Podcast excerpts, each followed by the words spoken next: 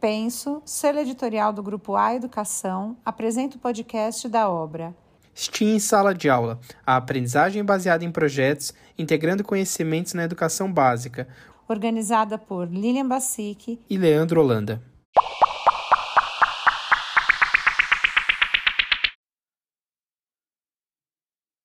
Olá, tudo bem?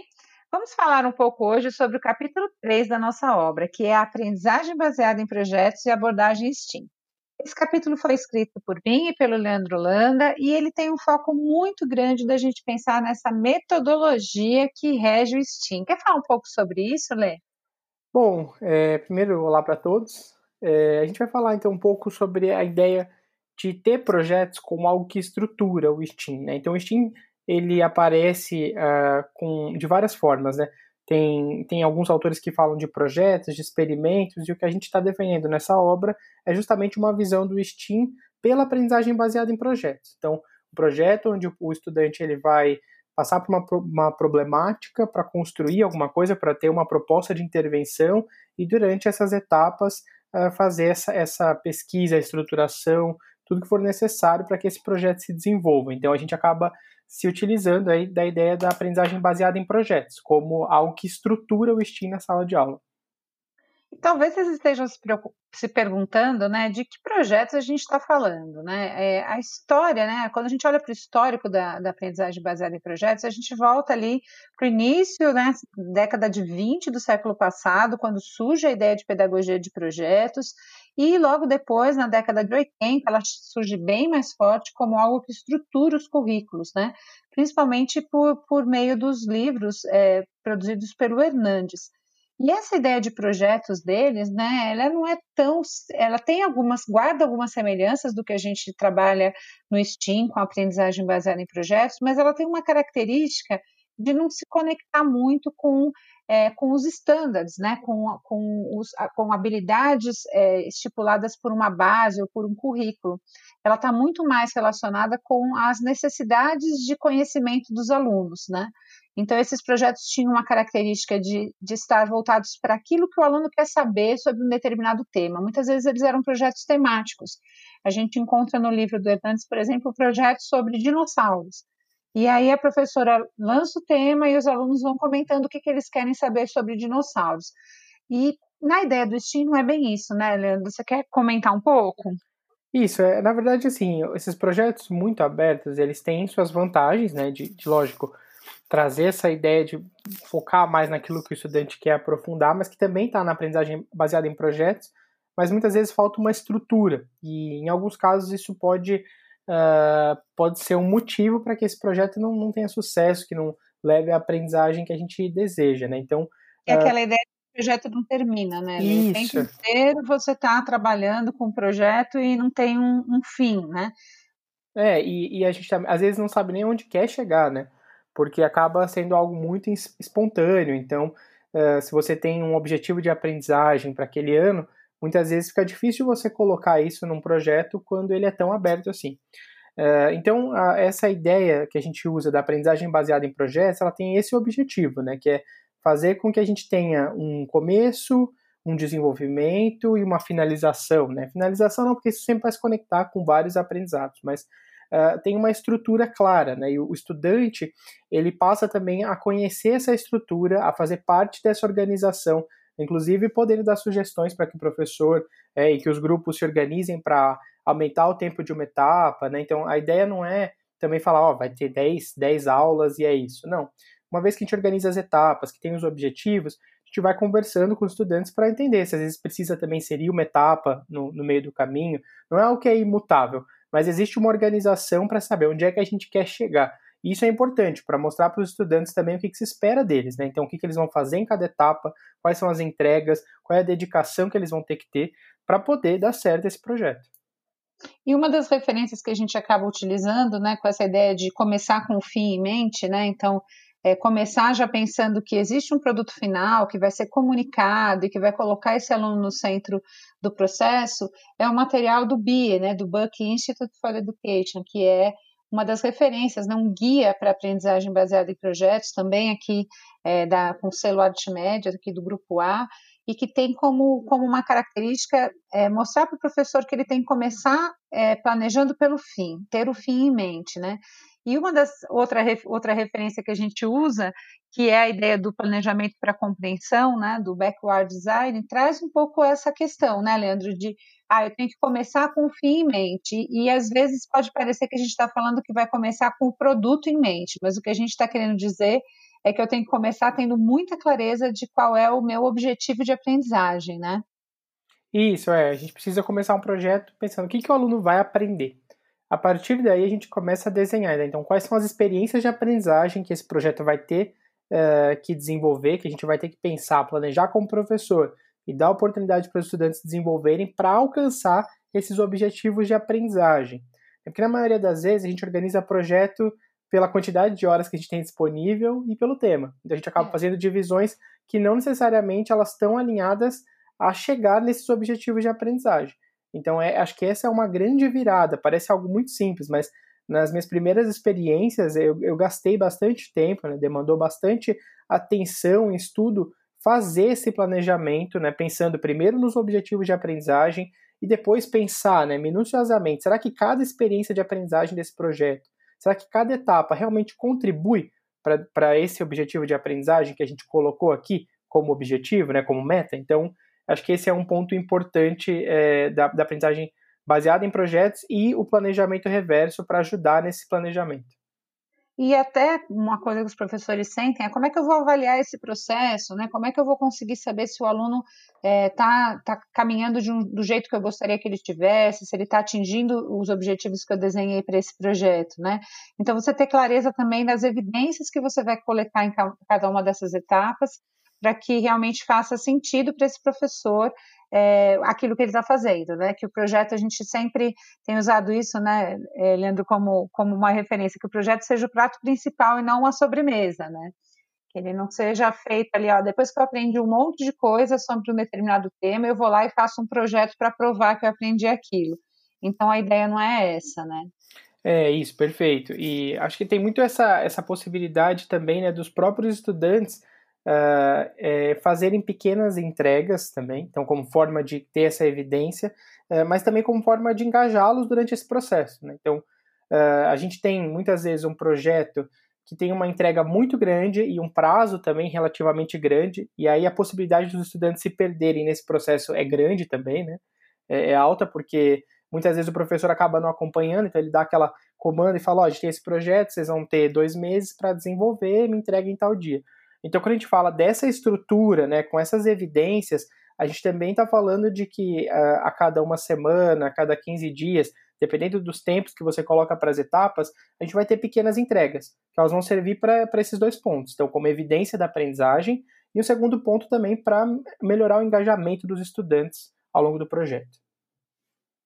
E essa referência que a gente usa, né, a gente está falando em etapa, está falando em experiência de aprendizagem, a gente também acaba usando bastante como referência o Bender, né, na aprendizagem baseada em projetos, quando ele estipula o lançamento do projeto a partir de uma ancoragem, né, a partir de uma temática que gere interesse nos alunos, mas que também se conecte com aquilo que a gente espera que os alunos aprendam, né? Então, não é simplesmente um tema, como eu falei lá no início, que o Hernández valorizava, e que, novamente, a gente não é dizendo que um é melhor do que o outro, apenas que são diferentes, né?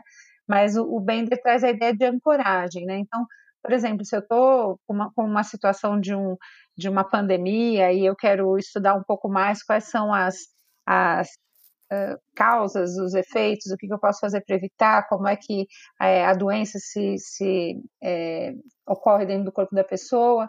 Então, uma das questões é eu trazer uma ancoragem, uma notícia de jornal ou um texto que vai estimular os alunos a pensarem um pouco mais sobre o tema, para que, então, eu escreva uma questão norteadora, né? Você quer comentar um pouco sobre isso, né? Eu acho que é um ponto bem importante do projeto, né? E a gente também tem que entender muito qual é o segmento, qual é a faixa etária, até para pensar em qual vai ser essa ancoragem, né? A gente sabe que quando a gente está falando dos alunos mais novos, dos anos iniciais do ensino fundamental, por exemplo, os projetos eles tendem a ter temas que são mais próximos aos estudantes, à realidade dos estudantes, E quando a gente vai para os anos finais e até mesmo ensino médio, a gente tem a possibilidade de trazer temas mais amplos, né? Então, não necessariamente ele vivencia aquilo, mas a gente sabe que quanto mais próximo tiver do estudante, melhor vai ser o desempenho dele nesse projeto, porque ele se conecta mais com o tema, né? Então, por exemplo, se ele tratar numa comunidade e essa comunidade sofre com questões de saneamento básico, vai ser muito mais útil para ele passar, aprofundar nesse tema, talvez do que discutir um tema que está muito distante da realidade dele. Mas, como eu comentei antes, os alunos do ensino fundamental dos anos finais e ensino médio, eles têm mais facilidade. Também não quer dizer que eu não vou poder abordar temas que não necessariamente eles estão conectados com a comunidade, mas estão conectados globalmente com ele, né? Então, trabalhar, por exemplo, questão de camada de ozônio,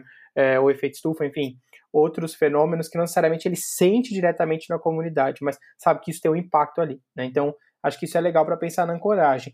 E geralmente também, usando a ideia do Bender, né, a ancoragem, ela já está relacionada também com o processo de pesquisa. Então, a pesquisa é um ponto muito importante na aprendizagem baseada em projetos. E quando a gente fala de pesquisa, não simplesmente fazer aquela pesquisa bibliográfica, né, um fichamento, levantamento bibliográfico, mas algo que se traduza numa aprendizagem, né? Então, ao invés do aluno fazer uma pesquisa, entregar um relatório que muitas vezes vai para uma gaveta e leva uma nota... Ninguém mais vai olhar, né? Ninguém vai ver. Então, é importante que ele trate esses dados da pesquisa, que ele compartilhe, né? Então, depois da pesquisa, fazer uma roda de conversa, fazer um seminário integrado, o estudante pode criar uma facilitação gráfica, um registro gráfico, que vai ajudar, vai facilitar também para que os outros estudantes conheçam as informações que eles pesquisaram, é bastante importante. Então, é nessa etapa também que tem esse processamento, e a gente também vai lapidando, né, a questão norteadora. Então, eu já começo ali com a questão norteadora, a pesquisa vai ajudar, e às vezes também pode trazer outras questões menores que vão ser respondidas ao longo do projeto. E que podem também ir desdobrando essas etapas do projeto, né, Leandro? Eu queria que você comentasse um pouquinho, assim, a gente está falando bastante da aprendizagem baseada em projetos, mas e como é que ela se conecta com a abordagem STEAM, né? De que maneira que a gente olha para a abordagem de projetos, que é uma metodologia ativa, que a gente considera que tem um potencial muito grande, onde é que é o ponto de conexão com o STEAM? Eu acho que é justamente nessa ideia de você ter uma estrutura, né? Uma estrutura muito clara ali que os estudantes vão poder trabalhar, vão ser autônomos, né, de certa forma, nesse processo de produção. Lógico que autonomia não quer dizer que eles vão ficar soltos, mas eles vão estar acompanhados por um professor. E você também tem essa ideia de produto final, né? O produto final não é o mais importante, a gente está mais preocupado com o processo. As pessoas, elas tendem a ouvir a palavra produto final e já começam automaticamente a criticar, né? É importante ter um produto final, porque é uma construção que é realizada. Não que a gente só vá dar valor para isso, né? O processo de avaliação, ele pode acontecer ao longo das pequenas entregas, das etapas, e inclusive o professor realizando feedback para que o aluno chegue realmente num produto final adequado e que realmente demonstre a aprendizagem dele. Então, esse é um ponto importante. Eu acho que essas características, elas conectam muito essa ideia do STEAM, né? O STEAM, na maior parte das vezes, está também envolvido com essa ideia de construir algo, né? Então, a gente até fica, às vezes, confuso quando a gente vê um projeto para entender se ele é maker ou se ele é STEAM, porque, basicamente, os dois têm um produto muito parecido e, às vezes, até uma contextualização. Acho que a grande diferença aí é justamente essa estrutura da aprendizagem baseada em projetos, onde o aluno passa pela pesquisa, ele vai ter um processo de ideação, ele vai ter um momento de planejar essa construção, e aí sim construir e comunicar, né? Então, isso é diferente, por exemplo, de ir lá no espaço Baker e fazer uma dinâmica para construir um relógio solar, por exemplo, algo que acaba acontecendo ali em 2, 3 horas, né? Então, isso não é um projeto, mas, de certa forma, tem um produto ali envolvido. Então, tem essa diferença. E acho que isso deixa para a gente mais claro o que é o STEAM, quando a gente consegue entender como que a aprendizagem baseada em projetos estrutura ele. Muito legal. E aí, acho que para a gente ir caminhando aqui para o fim da nossa conversa, eu acho que seria legal a gente também trazer um pouco de uma reflexão sobre quais as vantagens de trabalhar com projetos na educação básica, né? O nosso livro tem um foco grande na educação básica, e seria interessante a gente comentar um pouquinho qual é a importância disso. Eu vou comentar um pouco sobre os anos iniciais e deixo para você comentar sobre o ensino médio, pode ser? Perfeito, os anos finais também. Anos finais também. Então, ó, na educação infantil e nos anos iniciais do ensino fundamental, a gente percebe um potencial muito grande do trabalho em projetos quando a gente começa a olhar para a questão da colaboração, né? As crianças na educação infantil, elas têm muita dificuldade de trabalhar em grupo, né? A gente brinca que elas estão no mesmo grupo, mas cada uma fazendo o seu próprio trabalho, né? Até por uma questão mesmo de desenvolvimento emocional dessa criança, né? O desenvolvimento da própria autonomia. Conforme ela ingressa nos anos iniciais do ensino fundamental, ela tem mais condições de ser estimulada a trabalhar em grupos, mas ela conseguindo entender o que é trabalhar em grupo, né? Uma referência grande para a gente é a Rachel Logan, que fala sobre planejar esse trabalho em grupo, e a aprendizagem baseada em projetos dá condições da gente organizar esses alunos em grupo, com papéis bem definidos, esses alunos saberem o que eles vão fazer, e não somente um leva a capa, o outro faz o recheio, o outro escreve as referências e entrega o trabalho, né? Mas realmente com uma divisão de papéis. Então, na educação infantil nos anos iniciais, a gente vê um potencial muito grande para, além de trabalhar as habilidades dos componentes curriculares, que é super possível a gente incluir num planejamento de projetos, mas também trazer esse olhar para as competências gerais da BNCC, né? Especificamente quando a gente fala de colaboração, porque a gente está iniciando um trabalho com essas crianças, de ensinar como é que trabalha em grupo, para que futuramente elas consigam desempenhar ainda mais esse papel com propriedade, né? Entendendo que trabalhar em grupo é trabalhar junto, né? E não cada um fazer a sua parte. Bom, acho que quando a gente fala ali já dos anos finais, né, e também do ensino médio, a gente tem um ganho aí também na questão da complexidade desses projetos, né? Os estudantes, eles começam já a operar bem com autoavaliações, que vão ser muito importantes para o projeto, com uso de rubricas, com projetos um pouco mais longos, né? E com etapas onde eles vão trabalhar mais sozinhos, né? Então vão ter um pouco mais de autonomia para produzir, para criar, né, seus produtos. E então eu acho que isso também traz, né, de certa forma, um olhar para as competências gerais, né, pensando na autonomia, pensando também na colaboração, que ela continua e é muito importante, mas também acho que evolui para um processo reflexivo, né? Então, aqui eles já vão, como eles vão lidar com esses instrumentos, como uma rubrica ou autoavaliações, eles podem trabalhar mais essa reflexão sobre o trabalho em grupo, né? Então, qual é o meu papel no grupo, qual é o papel dos demais, né? Será que essa divisão de trabalho está adequada e como é que a gente pode melhorar isso para as próximas etapas? Então, esse é um ponto muito importante. No ensino médio, acho que a gente tem uma grande vantagem aí também, até pensando no novo ensino médio, nessa ideia de projetos e o que a BNCC traz com muita força, que é a intervenção, né? Então, esse termo aparece muito na BNCC, propostas de intervenção. E aí, quando a gente usa a ideia do STEAM, né, aprendizagem baseada em projetos alinhada ao STEAM, é justamente uma proposta onde o estudante vai ter uma possibilidade de explorar um determinado conteúdo para chegar numa intervenção. Então, seja uma intervenção na sua comunidade para resolver um problema daquele grupo de moradores, seja uma intervenção na sua escola, na sua moradia, ou mesmo até um nível maior, né, do município, enfim, e quem sabe global. Mas essa é a ideia que acho que a BNCC traz e está muito alinhada a essa visão do STEAM, né? O que a gente pode fazer com o STEAM no ensino médio. E até mesmo nos itinerários formativos, né, Lê? A gente participou da redação dos referenciais curriculares nacionais para elaboração de itinerários formativos, e existem 4 eixos estruturantes, né, nesses referenciais que se conectam muito com o STEAM, né? Então, você tem investigação científica como um eixo estruturante, processos criativos, mediação e intervenção, que é o que você falou agora, sociocultural, e empreendedorismo. Esses são 4 eixos estruturantes dos referenciais curriculares dos itinerários formativos e que a gente encontra com muita facilidade quando a gente olha para um projeto que utilize a abordagem STEAM, né? Isso, e a gente já também, né, na época, em 2018, a gente inclusive até fez uma proposta, né, de itinerário formativo pensando no STEAM, justamente para inspirar outras redes que vão pensar um pouco nesse processo. Que está lá no site do Novo Ensino Médio, né? Dá para todo mundo consultar, está lá para conhecer um pouco qual foi a nossa produção, né, Lê?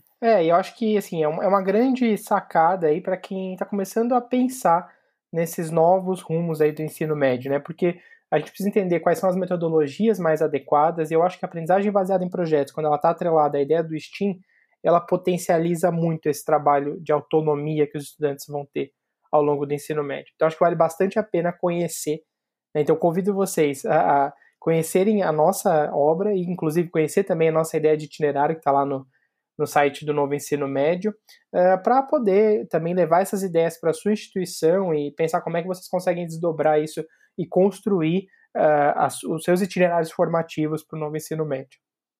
Muito bom, Lê. Bom, a gente vai encerrando essa conversa. Fica o convite aqui para vocês ouvirem outros podcasts aqui do livro. A gente tem um da Andressa que vai tratar muito sobre exemplo de projetos e que se conecta bastante com esse que nós fizemos agora.